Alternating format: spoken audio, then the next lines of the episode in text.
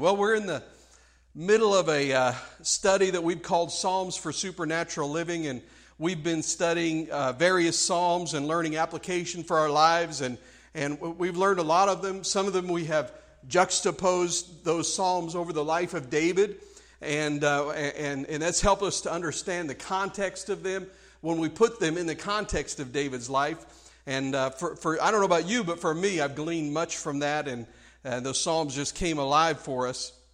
But there is a group of Psalms that we're going to talk about tonight that, that largely remain closed to almost all readers, Be, even those that are serious about reading the Bible with regularity. And these are the Psalms that are known as the Psalms of Judgment or Justice Psalms. They're, they are not happy, lighthearted Psalms. They, they are difficult to read. They are difficult to understand. They, they're difficult for us to be able to justify with our New Testament understandings of forgiveness and peace and pursuing holiness and going the second mile and and as Jesus taught, turning the other cheek. They just don't have that, that kind of a ring to them at all. And therefore, they, they largely uh, remain unread and unstudied and, and unapplied in our lives. We're going to start with Psalm 7 and, uh, and tonight is we're, we're going to talk about several of the psalms that are super that talk about supernatural justice. So turn in your Bible to Psalm 7. This is a psalm of David. There are 17 verses, and I'd just like to read through the psalm with you and, and have you follow along with me. I'm reading from the modern English version. It says this O Lord my God, in you I put my trust. Save me from all those who persecute me and deliver me lest they tear my soul like a lion, rending it in, in pieces while there is none to deliver. O Lord my God, if I have done this, if there is iniquity in the, in the palms of my hands, if, if I have repaid evil to him who was at peace with me, or have delivered my adversary without cause, then, then uh, may the enemy pursue my life and overtake me. May my enemy trample my life to the ground and lay my honor in the dust. Selah. Arise, O God, O Lord, in your anger. Rise up because of the rage of my adversaries, and awaken yourself for me. You have commanded justice. The congregation of the people surround you. Return above it to heaven's heights. The Lord will judge the peoples. Grant me justice, O God, according to my righteousness and according to my integrity within me. May the evil of the wicked come to an end. May you vindicate the righteous one. You are a righteous God who examines the minds and hearts. My defense depends on God, who saves the upright in heart. God is a righteous judge, and God has indignation, excuse me, indignation every day. If one does not repent, God will sharpen his sword. He has bent his bow and made it ready. He has prepared for himself deadly weapons. He makes his arrows flaming shafts. The wicked man writhes in pain and iniquity. He has conceived mischief and brought forth falsehood. He who digs a hole and hollows it will then fall into his own pit. His mischief will return on his own head. His violence will descend on the crown of his head. I will thank the Lord according to his righteousness and will sing praise to the name of the, of the Lord Most High. This is a, this is a difficult psalm, isn't it? I mean, you read that, and if you're like me, you say, Is this the same guy that wrote Psalm 23? You know, because Psalm 23 is just so beautiful and poetic and gentle and flowing. And then you read this, it's, it's, you wonder, is this the same author? And it is. It is. And so we just pray Lord will help us tonight. You know, I remember uh, years and years back, some of you are old enough to remember this, and some of you won't admit that you're old enough to remember it, but you, but you are. Uh, but I, I, remember way back in the dark ages, uh, there was a comedian named Pigmeat Markham and he recorded a song called Here Come the Judge. And then Sammy Davis Jr., he made the first ever meme out of it on, uh, uh, on, in, on Laugh-In. And, uh, you know, but the fact of the matter is, when we talk about judge and we talk about judgment, uh, that word can mean different things to the person that is saying it and to other people who may be hearing that word. So, for example, when you're in a courtroom and, you, and someone comes in they open the door and they say, All rise. The, the, his Honor Judge Wilson or whatever is presiding, and there's somebody in that courtroom that says, Thank God the trial is finally about to start. We're going to get some justice. And somebody else in that room says, Oh, this is the day I've been dreading. Somebody else says, It's now, it's time for me to earn my pay. Somebody else in the room says, All right, let's just get this over with. Somebody else says, I'm fearful above all things of this judge. And somebody else says, I'm just so glad that he's arrived. He, uh, he's arrived. You see, how you view the judge largely depends both on where you stand and in how you stand in relation to the judge.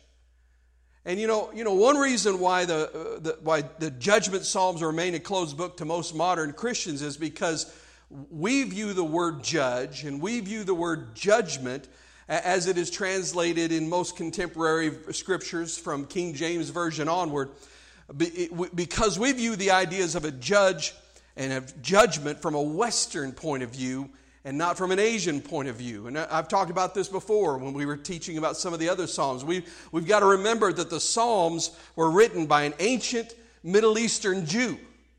And, and, and therefore, they are not written from the perspective of the, uh, uh from the uh, Western Greek culture from which we spring.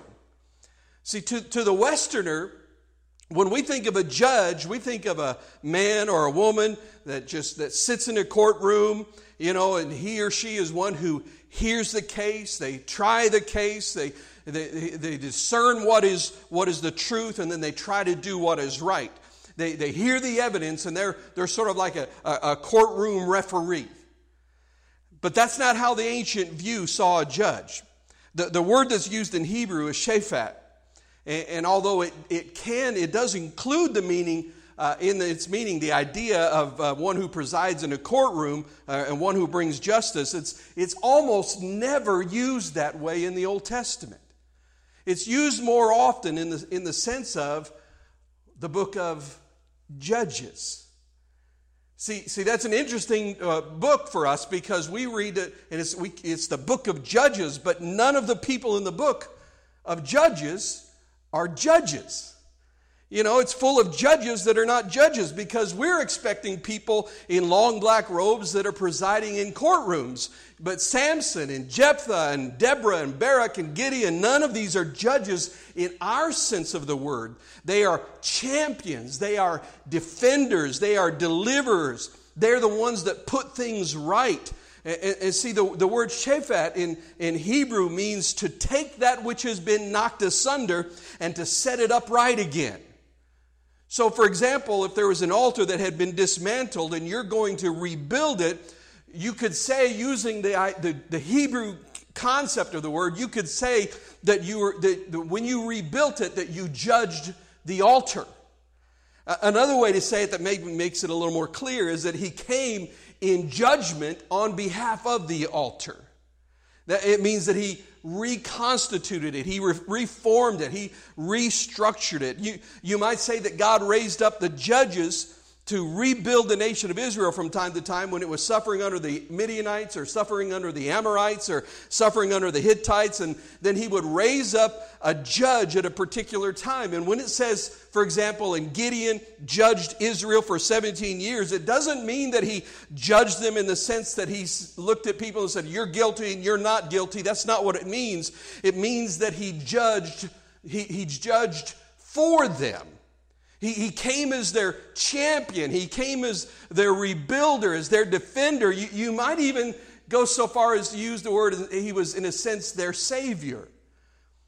Probably you could say that the, the word uh, uh, that it's translated as four or five different words as protector, defender, champion or savior savior. And if you take all those words and, and add them together I, have tried to think of the best english word that i could think of that might be a better better translation than the word judge for the hebrew word shaphat. And i think the best word in contemporary english uh, it would probably be the word redeemer. Redeemer.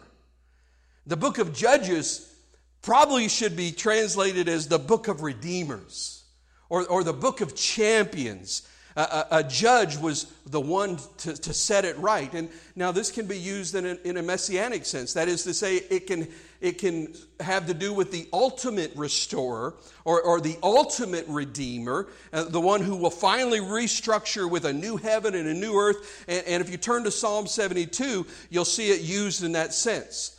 Psalm 72, verse 1 says, Give the king your judgments, O God, and your righteousness to the king's son.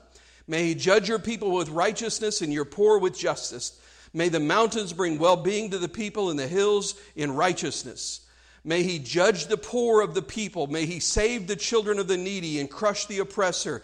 May they fear you as long as the sun endures and the sun and the moon throughout all generations. May he descend like rain on the mown grass as, as uh, showers dripping on the earth. In his days may the righteous flourish and abundance of peace until the moon is no more.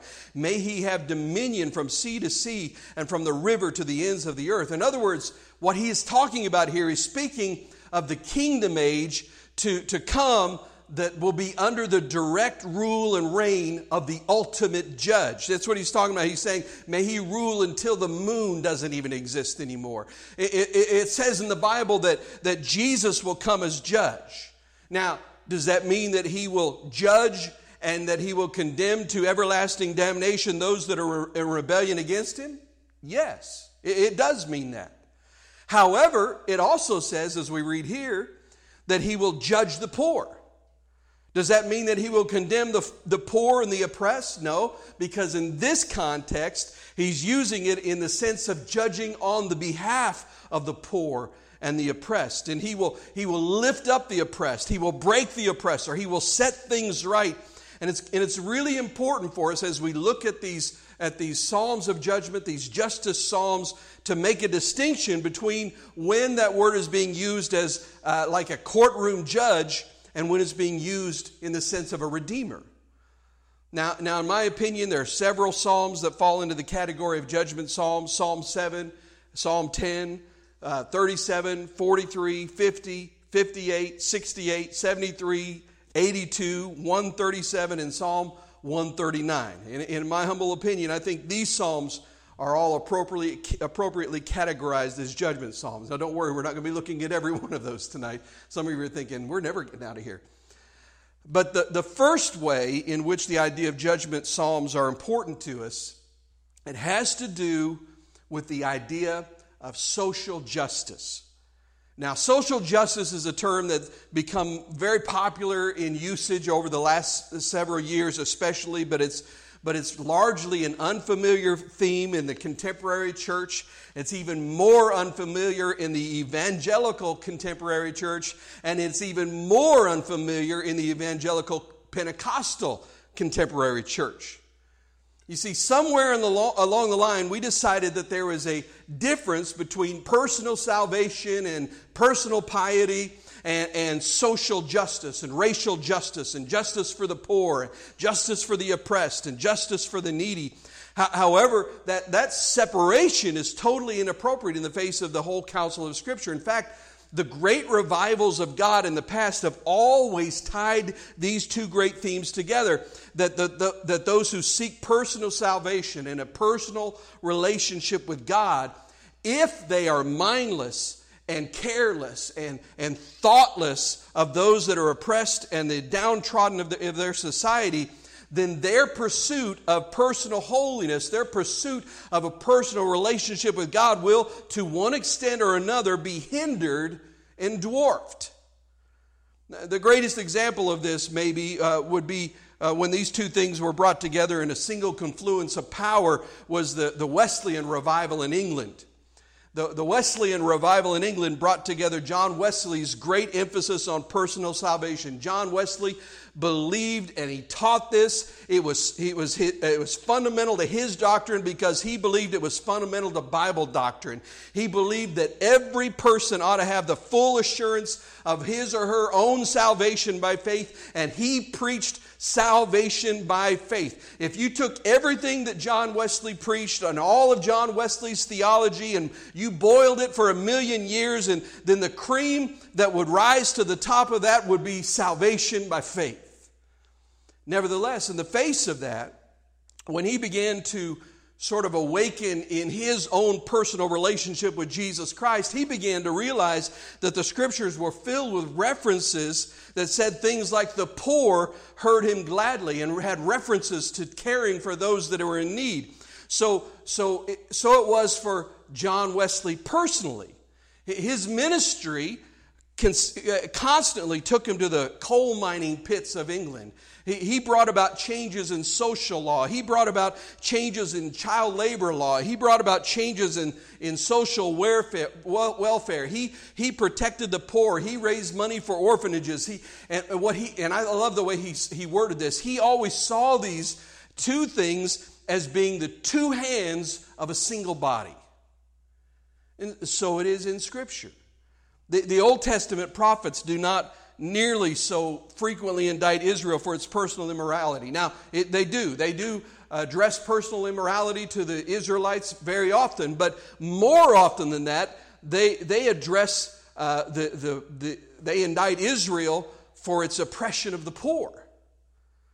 That's not preached very much nowadays. The, the prophets, when you read them, they're filled with references of God saying to the people things like, because you've, you've made bondage, because you've, you've made merchandise of people, because you bought and sold children, you, you've done that which is evil to oppress the poor, you, you have preyed upon the poor. It's, they're filled, the Old Testament prophetic books are filled with that kind of language. And, and the New Testament even touches on it. You read the book of James, it's filled with the practical working out of faith and saying you have to take care of somebody that's in need. You have a responsibility to do this. It's a, it's a biblical theme. So the judgment of God then has to do with bringing the people into an awareness of our need to be sensitive to social issues, not in spite of our evangelical Christianity, but because of our evangelical Christianity. You know, the, it's really a sad thing uh, uh, that, that, that social issues has, have become the domain, the domain of liberal Christianity. There's nothing in the Bible to indicate that anything like that. In fact, it's a shame. It's to our shame that we ever let uh, such a thought come to our minds. If you turn to Psalm 10, you, you, I want to show you something there. Verse 1 Why do you stand far off, O Lord? Why do you hide yourself in times of trouble? In other words, he begins with a prayer and, and asking God to draw near to people who are in, in difficulty. And here's the answer, verse 2. In arrogance, the wicked persecutes the poor. Let them be caught in the devices they have planned. For the wicked boasts of his soul's desire. He blesses the greedy and despises the Lord. The wicked, through the pride of his countenance, will not seek God. God is not in, his, uh, uh, in all his thoughts. His ways are always prosperous. Your judgments are high and distant from him. As, as for all his enemies, they scoff at him. He says in his heart, I shall not be moved for generations. I shall not meet adversity. In other words, this is the rich man now talking, and he's saying, No bad thing will ever come to me. He says, I don't care about my enemies. I don't care about the poor. Look at verse 7. His mouth is filled with cursing and deceit and oppression. Under his tongue is mischief and iniquity. He sits in the lurking places of the villages, in the secret places. He murders the innocent. His eyes lurk against the unfortunate. He lies in wait secretly as a lion in his dead den. He lies in wait to catch the poor. He catches the poor, drawing them into his net. He crouches. He lies low so that the, so that the unfortunate fall by his strength. He says in his heart, God has forgotten. Forgotten whom? the poor. God doesn't, he's saying, he said in his heart, God doesn't care about the poor, therefore I can do anything I want to them and get away with it. God has forgotten. He hides his face, he will never see it. You know, in southern Illinois, there is a museum, sort of a historical site. It's been, they've created this out of an old house that's right on the border of southern Illinois, right there on the river. The house had been owned by a man who was involved in a devilish, wicked, evil traffic. You see, runaway slaves would make their way across the river seeking freedom. And, and, this man had slave catchers that would position themselves on the northern side of the river, and they would have these lights out there at night when they when the runaway slaves were trying to get across the river to find freedom. And, and they would call out to those runaway slaves as they swam across the river, and they'd yell, they'd yell out, Come on, come on, you're, you're almost here. You're, all, you're nearly free. Come on, swim this way. Here's a light. Swim to the light. And then as soon as they came to shore, they would throw manacles on, on them and they would knock them unconscious and throw them in the back of a wagon and then cover them with a tarp. Now, this man's house was built sort of, sort of like an upside down horseshoe where it had this opening in the, in the middle and, and it was made in a way so that the wagon could then pull into the house uh, right up inside the house and they would they would roll that wagon up in the house and they would they would close the doors behind it and the doors uh, uh, uh, to the outside of that of that wagon entry they, they were made to look exactly like the siding of the rest of the house so that they could hide the wagon and hide the entrance. And they would get him in there, and there was a trap door that they would then slide open above the wagon, and they would slide that door open, and then those slaves would be lifted right up into the slave quarters that were built into the top of the house. It was just a gruesome place. It was horrible beyond anything you could imagine in your life. This part of the house was just divided into tiny little cubicles of four or five, uh, uh, four, excuse me, five or six feet across, and, and, and it was just gruesome with, you know, chains uh, hanging from the walls, bars to keep them from escaping. Just horrible, horrible place. And then, under the cover of night, they would take these runaway slaves and they would resell them and they would, they, be, they would be taken across the border to the southern side of the border and shipped back into slavery again, thinking, thinking that they were almost free, think, after all the travel they had endured, after the journey to get away, thinking that they were safe. And all of that lost in the last moment when they were taken back across into that horrible bondage. Now, the family living quarters was downstairs, and it was right underneath the slave quarters. This is where the man raised his sons and his daughters. There's, there's a beautiful little spinet piano in there. There's, he, it has beautiful furniture in there. And there was nothing separating this, his, this nice, decent American family from the nightmare of the slave trade uh, uh, uh, above him, but the floorboards of the, of, the, of the slave quarters. I can't help but wonder if there weren't some moments when he and his family were standing around that spinet piano singing along, and then the moans and the groans and the screams penetrated the floorboards. If you in that house, there's a little glass case, and in that case, you'll find a thank you letter written to this man from the great Anglican and later became Methodist preacher George Whitefield. Now, Whitefield had stayed in this man's house at some point in time, and he thanked him in this letter for his hospitality. The man had so thoroughly defrauded Whitefield that he made him think that he was an anti slavery, religious, spiritually minded man. And in the letter, there's a reference to the fact that this man had given $5,000 to oppose slavery. Can you imagine the curse on this man's head? Can you, can you imagine the horror? The, the, this, this damnable, wicked hypocrite wrote out a check for $5,000 to an abolitionist preacher and sent him on his way, knowing that above the floorboards over his head was the curse of, of his own hellfire. It's stunning. And yet, I, I think that there are times when we are just as mindless and as careless and as thoughtless and as callous and as hard hearted toward social injustice and evil in our day as he was. You know, probably that man, by that stage, he had so totally deceived his mind that he had lost track of where he really was. He had separated himself intellectually from the evil that was going on, and he was living in sort of a spiritual schizophrenia. But God says he will judge for the poor. He, he will judge for the oppressed. He will arise and bring justice on their behalf. And when we act against the lowest elements of society, when we, when we act out of racial prejudice, when we act out of religious pride, when we separate ourselves from God's love of justice, I tell you, we bring God to ourselves as our judge, and because God is on the side of the poor.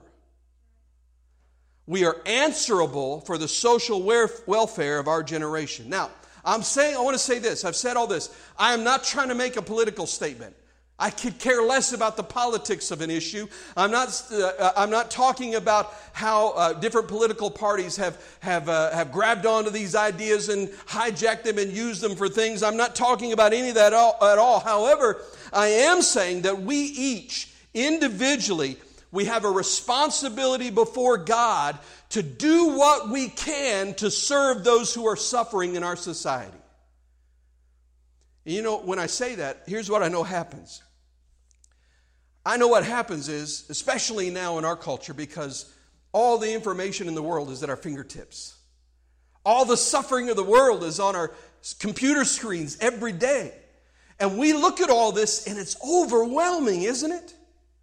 It's easy for us to look at it and say, God, what in the world could I do to make a difference? And it's, and it's so overwhelming that it's easy for us to, to just, just, it's like a tidal wave washing over us. And we, we end up doing nothing because we're paralyzed because of the, the, the, the overwhelming nature of the need. You know, uh, the truth is, if you're like me, you see so many people hurting and, and you, you wish it, with, it, to the core of your being, you wish that you could do something for all of those people that are suffering and that are hurting and that are in need. But if you're also like me, you just don't have the resources to do that. Anybody, anybody in that like that? Well, in that moment, it's important for us to remember simple piece of wisdom that I heard. Actually, uh, the first time I heard it was Andy Stanley when he was talking about these kind of issues. Here's the wisdom. Here's what we have to remember. Do for one what you wish you could do for all. You can't do it for all, but you can do for one. You can make a difference for one. You can touch somebody's life. And so instead of being paralyzed by the overwhelming need that's out there, look around and say, okay, Lord, I can't touch everybody. I can't change the world. I can't, I can't uh, meet the needs of everybody all over this world and all over this nation. I can't do it, God.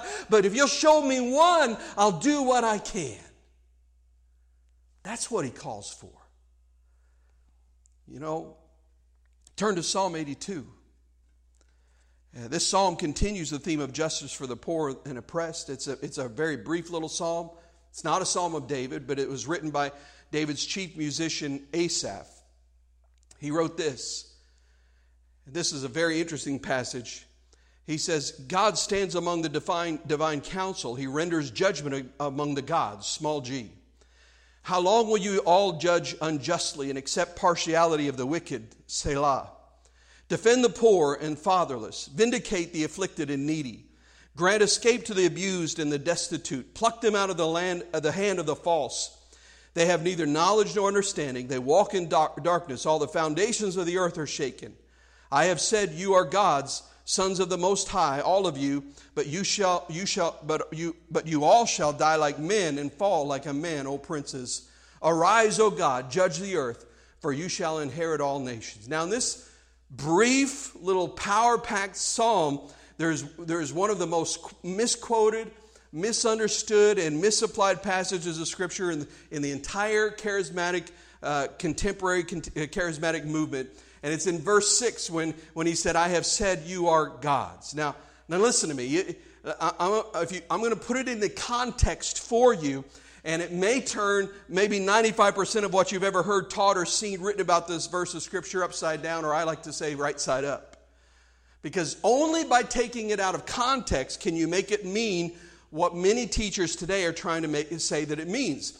If you take the phrase, you are gods, out of context, that can be a highly elevating influence, right? And, and it can introduce into us a spirit of pride and arrogance into the religious community that will undo us, but only if we take it out of context. In context, Look at how it begins. He says, verse 1 God stands among the divine council. He renders judgment among the gods. Small g. That's God saying, Listen, I am your father. I'm God. Therefore, you're my children. Therefore, you're the sons of God. You're the daughters of, of God. He says, I made you in my image and I love you. I stand among you and I'm going to judge among you. And that's a very elevating verse of Scripture. Do you see that? But then watch what he says because then comes the hammer blow. Verse 2. How long will you all judge unjustly and accept partiality of the wicked? Selah. In other words, will you do that which is wrong and approve of those that do that which is wrong? The hypocrisy. I tell you, take the hypocrisy that's in the American political system so many times. The system that will pass a law that locks a drunk, drunk up in jail, throws that person in jail, and, but then elects a liquor baron to, to uh, public office.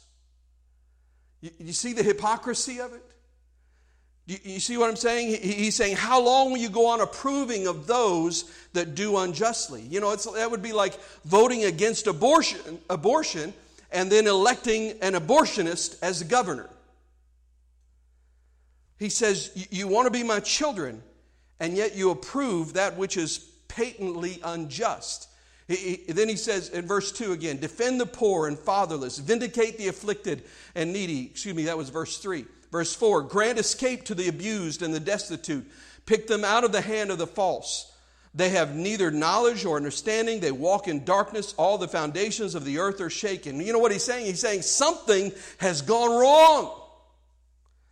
He's saying the race uh, of Adam for which I had destined such great things has lost its way. The whole course of the foundation of the earth has slipped on its cables. Something is wrong. And then that brings us to, to verse 6. I have said, You are God's sons of the Most High, all of you, but you all shall die like men and fall like a man, O princes.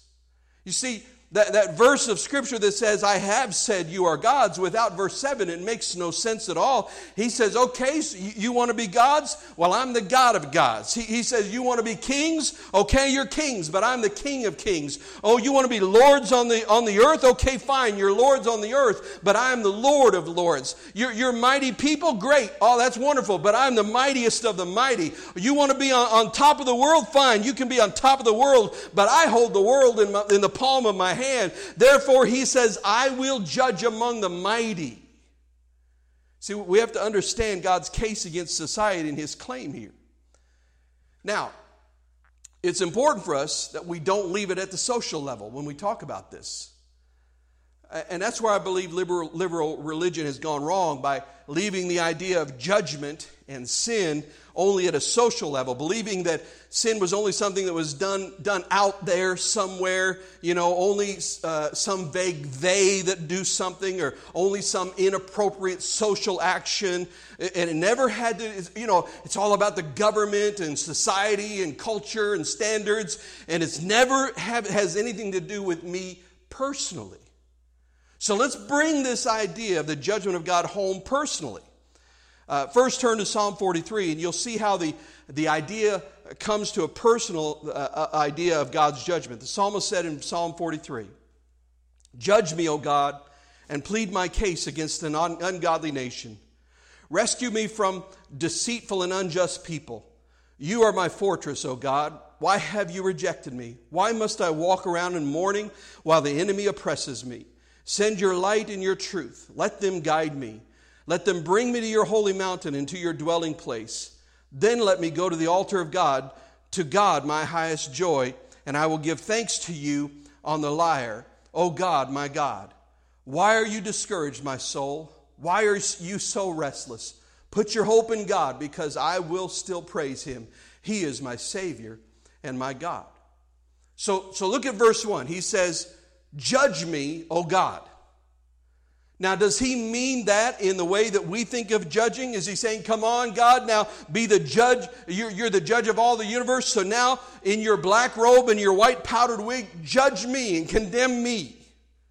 You know, no, no, no, not at all. Such a thought would never enter into the psalmist's mind. What is he saying? He is saying, God, be my champion. Undertake for me, judge my case, vindicate me, deliver me out of the hand of the wicked. He says, I feel oppressed. I feel surrounded by those who would do evil and get ahead of me. Does anybody understand the, the psalmist on this? He says, he says, I feel like I've done the right thing. I, I feel like I've obeyed the law. I feel like I've been a good person, and the nation around me has gone mad with sin, and the sinners are all getting ahead. You ever felt like that? The rich are getting richer and the poor are getting poorer. Oh God, rise, arise for me. Plead my case. Be my judge. And that takes us back to Psalm 7 where we started. It, it, it, psalm 7 is a very provocative psalm. If you look at the subtitle before verse 1, it says something very unusual there. it says, A Shiggaion of David which he sang unto the Lord concerning the words of Cush, a Benjamite. Now, that's very, very interesting. That's very provocative there for several reasons. First of all, you, you look at the Hebrew word with which it begins, uh, Shiggaion. Now, it's not perfectly clear to us today what that means. It's, it's not perfectly clear. There is a way in which it can mean stringed instruments, so, a song to be played upon stringed instruments. There's another way in which it can be translated to mean wandering. Uh, there's another way it can be translated to mean without purpose or confused. What could it possibly mean then? Well, it may well mean uh, just strictly that the psalm was designed to be accompanied by stringed instruments. That David's saying, only play this on lyres and harps and banjos. I'm sure they had banjos back then. I'm pretty sure about it. It, it may well be, though, that this, that this is a confused ode, that this is not a disciplined poem, this is not a typical structured psalm of David. This is the outpouring of a man's soul that comes up out of the inside of his innermost being. I wonder if any of us can identify with David when he says, I'm going to write this psalm right up out of the core of my being. And therefore, he says it emanates from the point of the confusion and the point of the turmoil with which I'm dealing right now at this moment, right here, right now, right th- at this moment on this day. I'm dealing with things and I'm just going to write them down, sort of a stream of consciousness thing. So he's saying it's not going to make a lot of sense. It's not going to make complete sense. Maybe he just tells us right off the bat this is a Shiggaion. This is going to be an ode that's written in confusion because I'm confused. Now, we don't like that. We don't like that in our biblical champions because we want them to be perfect. You know, we, we, bring, our, we bring ourselves under needless condemnation when we are experiencing turmoil and confusion and doubt and sometimes even moments of unbelief when we ourselves are in an ode to confusion. We bring ourselves under needless condemnation because we say, Oh, David never felt these things. David never struggled with confusion. Oh, yes, he did. Yes, he did. You know, I don't know about you, but it just it thrills me to know that David was thoroughly confused from time to time because that gives me hope for my life. You know, Martin Luther, he called these seasons of crisis or seasons of struggle and he wrote this in his journal. I, I really like this phrase. He says, There are times when I feel like I'm burning down. You ever felt like that? When you know you're a Christian, you, you know that you're saved, you know that if you died, you'd go to heaven, but there are things, there are events, there are circumstances that are just boiling around you, and they, and they put your soul into such turmoil that you actually doubt your salvation. If you've ever been there, or if you're there right now, I want to tell you something right now, Saint. Listen to me closely. It's okay, it's all right. I'm here in the name of Jesus Christ of Nazareth under the authority of the Holy Scripture to give you permission to go through some times of crisis in your life. It's okay. Doesn't mean you're not saved. Doesn't mean you're not sanctified. It doesn't mean you're not filled with the Holy Spirit and with faith. It just means that you're as human as King David was. It's okay. You know, I really like the reality of this psalm. There are times when David just flails out at God. You know, we, we sometimes just pray such sissy, prissy prayers. you know, people in deep, deep soul turmoil. I mean, at the worst moment of their life. I've been in funeral homes. I've been in, in nursing homes when, when I knew that people were, were grappling with their bare hands to get hold of their souls. And you bow your head to pray, to have a prayer with them, and, and they pray the most meaningless, fruitless prayers. Oh God, we thank you for this moment. We just praise you, oh God. Sometimes I just want to grab them and shake them and, and say, Come on now, get real. I know that's not how you feel right now. I think there are times when it's perfectly okay to go in the back room of your house and slam the door and say, All right, God, I'm really angry with you right now. Because God can handle it. God can handle it. I, now, I don't suggest you try that with your wife, brethren, but God can handle it. God can handle it. The wonderful, wonderful thing about God is that He'll just let you lash out at him and just yell and cry and say, Oh, I don't even know if I'm a Christian anymore. I don't like you very much right now. But then when you're all finished and you're all uh, done with your, with your moment of, of lashing out at him, he, he'll look at you and say, Yeah, but do you still love me? And you say, Yeah, I'm sorry. He says, That's okay. You see, God can handle it. Look at Psalm 7 again. There, there, there are times when David was just in such confusion. I don't want to point one, one word out to you. Look at the beginning of Psalm 7, uh, starting with the first five verses. Now, we don't know the circumstances under which this psalm was written, but you, you notice we just read, it was a Shiggaion, it says, concerning the words of Cush, the Benjamite. Now, now we, don't really, we don't really know what the circumstances are here. We don't know what the situation entails. Is Cush a friend of David's? Uh, evidently he was. Maybe he went to Saul the king and he accused David of treachery. Maybe he played to Saul's paranoid fears. Maybe he betrayed David in some way. And David goes on and he says, Oh Lord, my God, in you I put my trust. Save me from all those who persecute me and deliver me, lest they tear my soul like a lion, rending it in pieces while there is none to deliver. O Lord my God, if I have done this, if there is iniquity in the palms of my hands, if I have repaid evil to him who was at peace with me, or have delivered my adversary without cause, he says, he says, in, in, in fact, Lord, I, I helped deliver him when he was in trouble, and now he's my enemy without cause. Verse 5, he says, if I did hurt him, if I did persecute him in any way, he says, Then may the enemy pursue my life and overtake me. May my enemy trample my life to the ground and lay my honor in the dust. Selah. Look at me, God, he says. I haven't done anything wrong. You see the, the self righteousness? You see the uh, almost a smug uh, self righteousness and the self defense that's in that? Look at me, God. This guy is doing this to me, and I don't deserve this. I haven't done anything to him. If I hurt him in any way, then by God, I hope he kills me. He just rails out at God and rails out at his friend. Goes on from there, verse 6. Arise, O Lord, in your anger. Rise up because of the rage of my adversaries and awaken yourself for me. You have commanded justice. The congregation of the people surround you. Return above it to heaven's heights. The Lord will judge the peoples. Grant me justice, O Lord, according to my righteousness and according to my integrity within me. Now, now look at the second temptation in this passage because it is the temptation for self righteousness. I, I stand on my own righteousness. Verse 8, he said, The Lord will judge the peoples.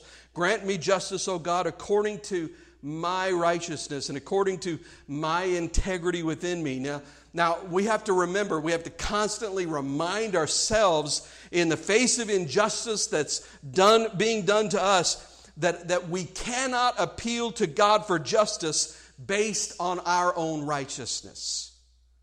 David, David comes to God and he says, God, according to my righteousness that is, that is in me, according to my integrity, arise and judge for me. Now, we have to cut David a little slack here because I, I, I don't think uh, what he's doing here, he is he's struggling through some stuff there's no doubt there but he's also he's talking about an isolated case let me give, a, give you an example you're you're accused of a falsehood or some deception or some cruelty or or some untoward motive.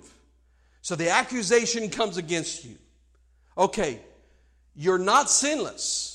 Uh, we all know that. You're not sinless, but you have not done this thing. This is unjust against you. Therefore, David, that's what he's saying. He's saying, In this manner, I am without fault. So you have to isolate the situation, isolate the circumstance, and resist the temptation to self righteousness and smugness, and not to say, "Oh God, you you should you should vindicate me, you should judge on my behalf because I'm such a good guy." That's not what he's doing here. He's saying, "God, I have not done this. I I, I am innocent in this." Verse ten, he says, "My defense depends on God, who saves the upright in heart." You know, when there are accusations made against you, if they are false, no matter what the people say, they cannot fool God. When all the, the accusations of the world have been shouted and shouted back at each other, God will finally have the last word. If we can just wait, if we can just wait, justice will be served. Therefore, when the accusations are coming hot and heavy, first of all, make sure that they are unfounded. And if they are not unfounded, even if you get off the hook, you will not beat the rap. You may convince everybody in the world that you are innocent, but in the final analysis, the sin will be made manifest. That which was hidden in the dark places will be broadcast from the rooftops. Rooftops. Convince everybody in the world that you are innocent, but if you are guilty, I promise you, God will announce it in the last days. You, you cannot hide sin. Why, why even try? Why do we even try to hide sin? I, believe that sooner or later, God will drag all the dirty laundry out and, we, and wave it from the rooftop. So, so here's what I'm saying if the accusation is true, then humble yourself and accept it. Humble yourself and accept it. And if it's untrue, even if they send you to jail, God will finally have the last word. Appeal to the righteousness of God. Now, when we, when we talk about these issues, the question that comes to mind is what about the New Testament admonition to love and to forgive? Because you, you don't see a lot of that in some of these words. Turn to Psalm 137 for one of the real problem psalms of the whole Bible. These, these judgment psalms are, are the most difficult for us to understand with our new, understand, our new Testament understanding of forgiveness and grace. Now, now, this one, Psalm 137, is not a psalm of David. It's much more recent than that. It was written long after David had died. It was written following the captivity of Israel in Babylon. So let's read it together Psalm 137. By the rivers of Babylon, there we sat down and wept when we remembered Zion. We hung our harps upon the poplars. For there our captors made us sing, and our tormentors made us entertain, saying, Sing us one of the songs of Zion. How shall we sing the song of the Lord in a foreign land? If I forget you, O Jerusalem, let my right hand forget its skill. If I do not remember you, let my tongue stick to the roof of my mouth. If I do not have Jerusalem as my highest joy. Now, now watch this. Listen to what he says. Remember, O Lord, the people of Eden, Edom in the day of Jerusalem, who said, Raze it, raze it down to its foundations. O daughter of Babylon, who, who is to be destroyed? Blessed is the one who rewards you as you have done to us. Blessed is the one who takes and dashes your little ones against the rocks. I mean, that is a very difficult passage of Scripture for us to read and try to square with what the New Testament teaches. I mean, whatever happened to turn the other cheek, right? Whatever happened to forgive and you will be forgiven. Where is this psalm coming from? Is this an Old Testament psalm that's, that's just not at all reflective of New Testament reality? Well, we have to isolate the words and look at them. The writer of the psalm is dealing with a specific issue, and he's saying, God will bring justice. Babylon destroyed Israel. The Edomites, in alliance with Babylon, razed Jerusalem. They burned it to the ground. What he's saying here, he is not saying that God will be happy when Babylon is destroyed. He's not even saying that he will be happy when Babylon is destroyed. Look at what he says. O daughter of Babylon, who is to be destroyed, blessed or happy is the one who rewards you as you have done to us. He's reminding them of the momentary happiness they had in the demonstration of their military power. He's saying, Do you remember how it felt when you rode through the streets of Jerusalem? Do you remember how it felt when you burned down our houses and when you, when you stole all, the, all of the gold out of, out of Israel? When you carried off our women and our children? When you killed the men? When you hanged them from the gallows? When you pulled down the walls? Remember how you felt proud and arrogant and mighty? Somebody is going to feel the same way when they do it to you. That's what he's saying. He's saying that the same sense of military prowess that you demonstrated will be visited upon you. It's, it's the same thing that might have been said when Nazi Germany plowed Poland under. Some, you know, using this example, some prophet of God might well have been standing, may, may well have stood at the gate of Warsaw and said, Remember how this feels. Remember how this feels when you're loading people up in boxcars and carrying them off and burning Warsaw to the ground and destroying the ghetto and killing the Jews and sacking the temples and destroying the homes and carrying off the businesses. Remember how this feels because the Warsaw Pact is coming and, and one day it's going to plow Germany under just like that. And let me tell you, when the Russians took Berlin, man, did they rip Berlin asunder. It's a kind of an ultimate political and historical justice that's being dealt with here. But, but there's a balance here, isn't there? Think of James and John, the New Testament. When the, you remember when the village rejected the gospel of Jesus? What did they say to Jesus? Anybody remember? They said, You want me to you want us to call down fire from heaven on them?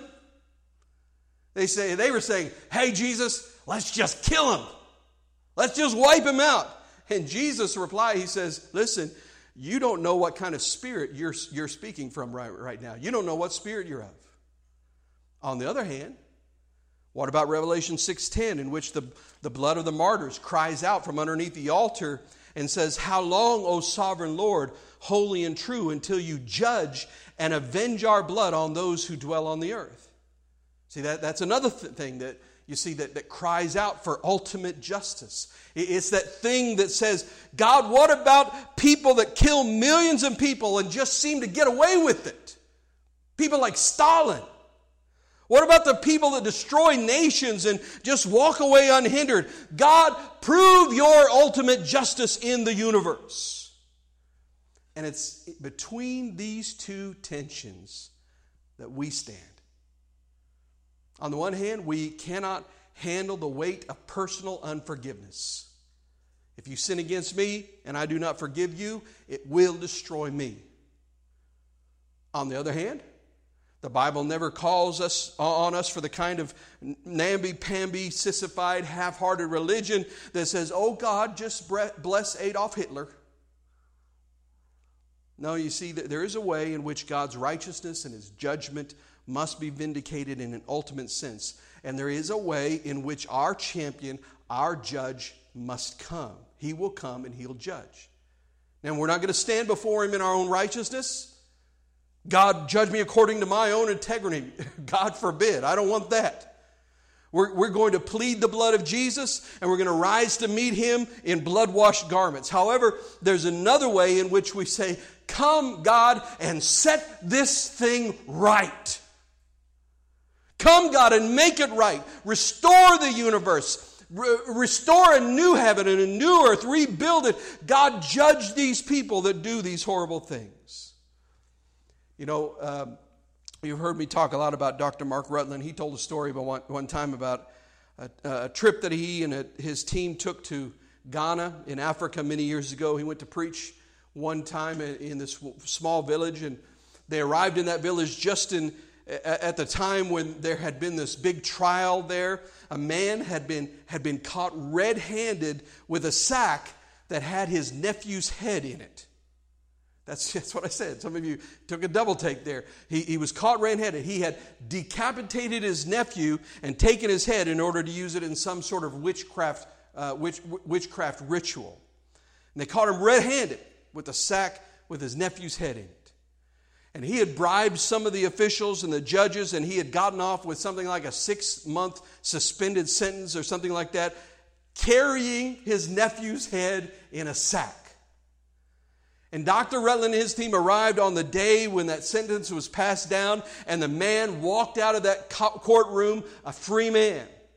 Oh, the people that were in the church where he was speaking, they were just outraged. They were just screaming and bellowing. And, and Dr. Rutland, not knowing what was going on, he said, What's happening here? And they, they told him the story, and, and they said, He got away with it. He got away with it. He said, No, he didn't. They said, You weren't here. He got away with it. He said, No, he didn't. And they said, Oh, you Americans, you always think that everything's, everything's going to come out right. They said, He just got off scot free. He said, No, he didn't. They said, Yes, he bribed a judge. He's never going to stand trial. He said, Yes, he will. He said, You don't know what you're talking about. He has eluded justice. He said, No, no, no, he hasn't. He has only delayed it. There's a way in which we need to see that historically. There is a way we need to, in which we need to see that uh, politically, even uh, looking at the world around us. There's a way in which we need to see it personally.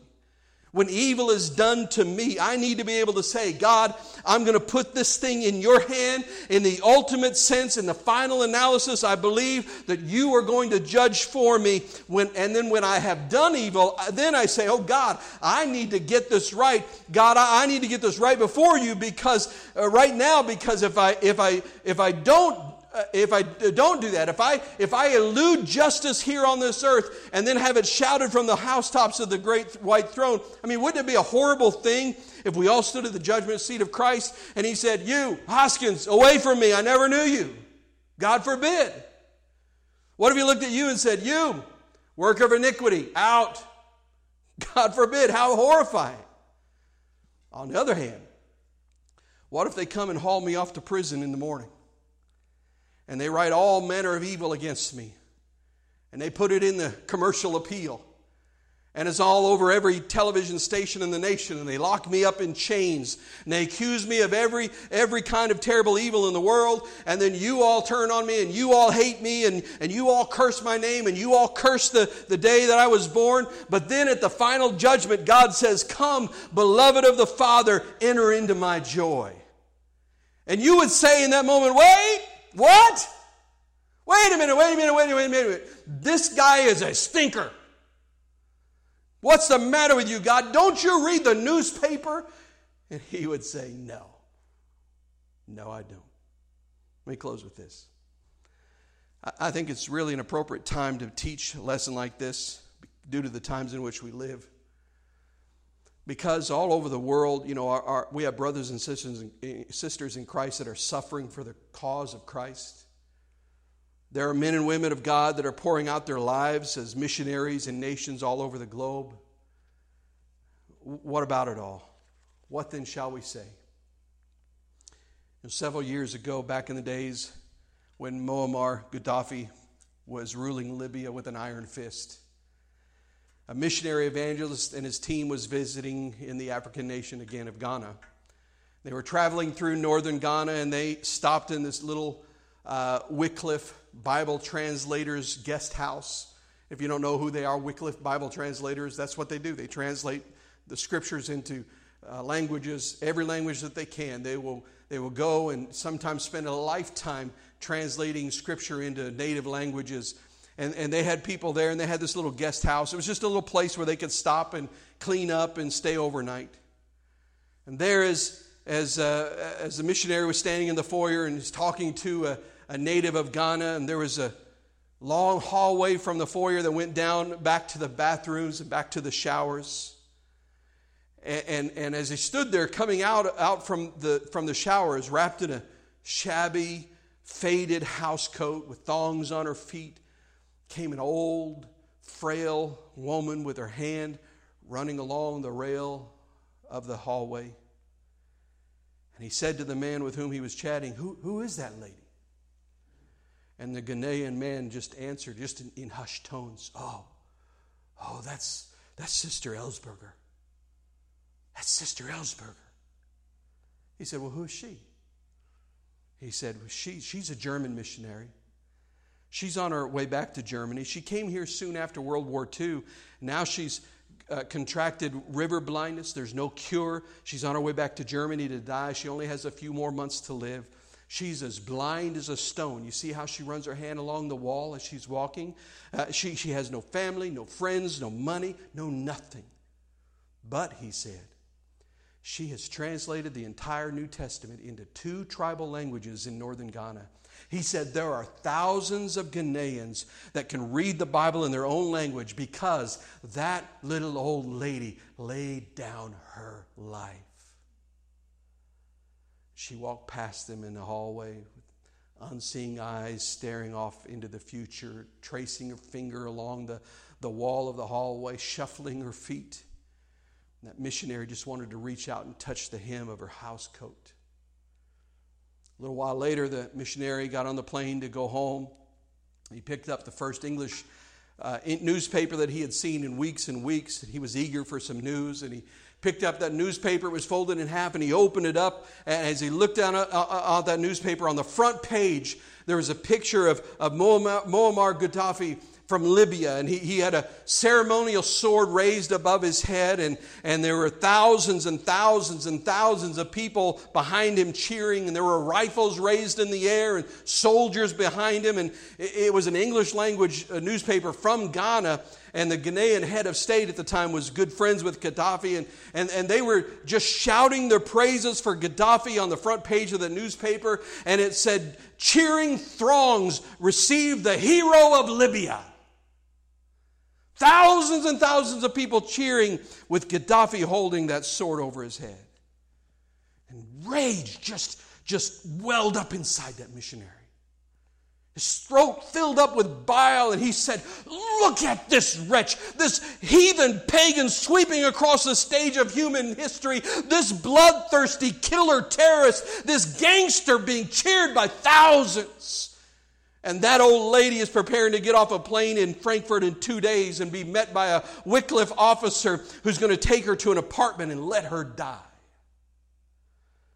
Something in him just wanted to say, God, how long is this going to go on? How long are the righteous going to be plowed under? How long are the saints of God going to go unsung while, while seething masses of humanity sing their praises for Hitler esque tyrants? Then, sitting there on the plane holding that newspaper, he knew. His mind went back to the old, old song, one of my favorites Be still, my soul, the Lord is on thy side. Bear patiently the, gro- the cross of grief and pain. Leave to thy God to order and provide. In every change, he faithful will remain. Be still, my soul, the best, thy heavenly friend through thorny ways leads to a joyful end. Then another verse says, Be still, my soul, the hour is hastening on when we shall be forever with the Lord. When disappointment, grief, and fear are gone, sorrow forgot, love's purest joys restored. Be still, my soul, when change and tears are past. All safe and blessed, we shall meet at last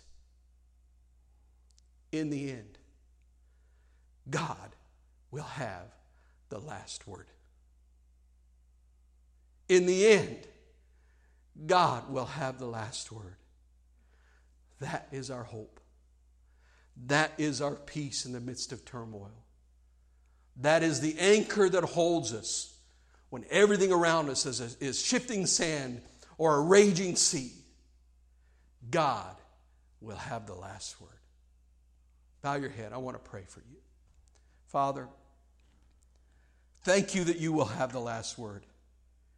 And God, there, there, there are some that are hearing this right now, Lord God, and they're in the midst of circumstances and turmoil. And, and Lord, there's, there's some that are struggling with doubt and they're struggling with fear and they're struggling even with, with uh, levels of unbelief in their life. And God, I pray that you would just let this begin to rise up within them, that you will be their judge, you will be their champion, you will be their deliverer, that God, that you will have the last word, and that no matter what is going on in their life, no matter what kind of unjust uh, ways that they're, they're being treated, that you, God, see, you see it all, and you have them in the palm of your, of your hand. And Lord God, in this life we will suffer persecution. In this life we will have suffering and pain. But God, there is coming a day, there's coming a day when all things will be made right. And that, Lord God, is an anchor for our souls. And God, I pray that you would let that be an anchor for those that are hurting tonight. And Lord, I pray that you would help us to lift our eyes. Lord, we can't, we just don't have the resources. We can't do something for everybody. But Lord, help us to find one and to love that one the way that you love us. Because then, God, we know we can make a difference. And we ask all of this in the strong name of Jesus, I pray. Amen.